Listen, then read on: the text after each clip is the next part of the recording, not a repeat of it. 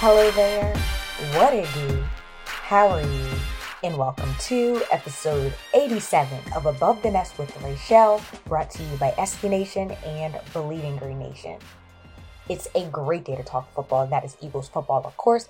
And I'm your host, Raichele Privette, getting you hip very quick to what's happening.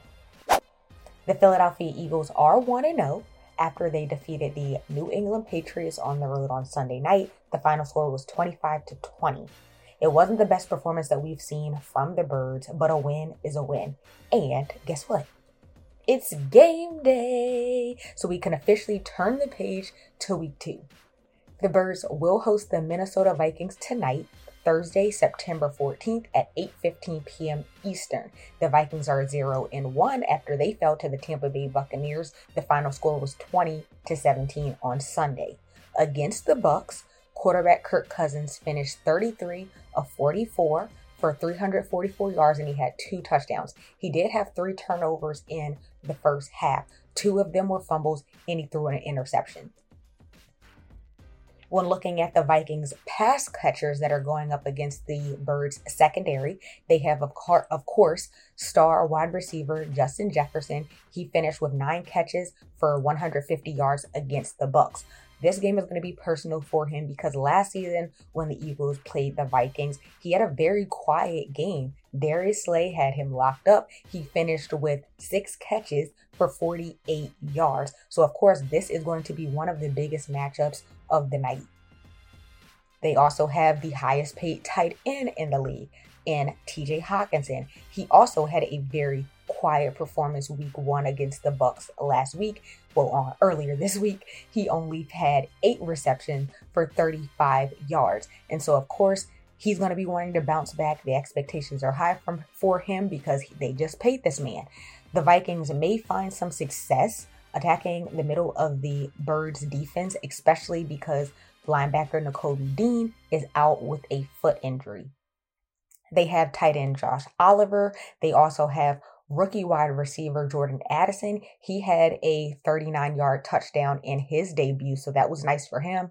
They have wide receiver KJ Osborn, and they did let go of running back Dalvin Cook during this offseason. He's now with the Jets. Um, and so they don't really have a strong run game.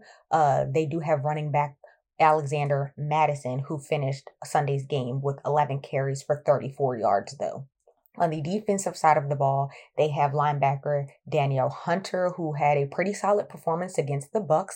He finished with a sack, one pass deflected, seven tackles, uh, two of which were for a loss, and he also had a QB hit. They also have a new defensive coordinator in Brian Flores, and they were able to hold the Bucs offense to less than 250 total yards. And so, of course, we can expect Flores to be aggressive to definitely um, dial up some pressures against Jalen Hurts. Moving on to the injury report the Eagles officially ruled out three players starting running back Kenny Gainwell dealing with a rib injury, starting cornerback James Bradberry, who is in concussion protocol, and starting safety Reed Blankenship, who is in dealing with a rib injury also. They have uh, Fletcher Cox listed as questionable, dealing with a ribs injury. And like I mentioned a few seconds ago, uh, Nakobe Dean is going to be out for four weeks. He's dealing with a foot injury and was seen leaving with a uh, boot on his foot.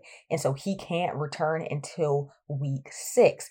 This is definitely going to have an impact on the Birds defense because he is their green dot player, which means that he's a leader on the defense. He's responsible for communicating defensive calls from uh, defensive coordinator Sean Desai to his teammates. And so it's going to be interesting to see who takes on that role in tonight's game. Looking at the Vikings injury, report, they have starting center Garrett Bradbury listed as out with a back injury, and they have offensive tackle Christian Darrisaw. He's listed as questionable with an ankle injury, and also Marcus Davenport is listed as questionable with an ankle injury.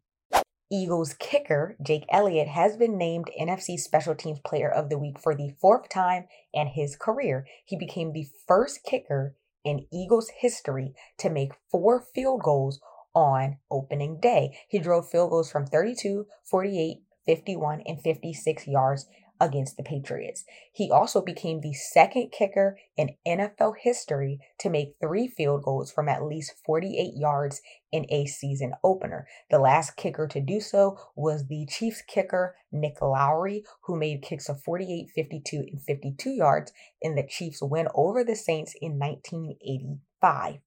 The only players in Eagles history named Player of the Week more than him are Donovan McNabb, who was named it eight times, David Akers, who was named it seven times, and DeSean Jackson, who was named it five times. Former Eagles safety Malcolm Jenkins will be returning to Lincoln Financial Field on Thursday night to serve as the Birds' honorary captain against the Vikings. He spent six seasons with the Eagles, and during that time, he made the Pro Bowl three times. He recorded 11 interceptions, 12 forced fumbles, 58 passes defense, 515 tackles, and 32 tackles for loss during his time with the Birds. And the last time he played in the league was in 2021 when he played for the New Orleans Saints. But that is going to be a wrap on episode 87 of Above the Nest with Raichele. Like always, don't forget to tap into all of the BGN content on the feed. The birds are on a short week, which means that we're also on a short week. And so we've been cramming all the content in before the game tonight. And so make sure if you haven't already, get yourself caught up with all the latest recaps and all the previews for tonight's game. Leave us five stars and a written review while you're at it. Immediately following the Birds' home opener against the Vikings, you can join Jess, Shane, Victor, and myself on the BGN Instant Reaction Show. You can stop by and leave your three word reactions, your comments, and your questions, all that good stuff. Don't forget to follow us on Instagram at Bleeding Green Insta. Follow us on Twitter at BGN underscore radio. And follow me on Instagram and follow me on Twitter at Raichele Monique. You also might as well stop what you're doing and subscribe to our YouTube channel. But as always, thank you for taking the time out of your busy, busy schedule to listen to this episode. I am so grateful for all of you loyal, lovely listeners. I hope that you have a wonderful evening tonight. Go birds and have a wonderful weekend. We out. BGN.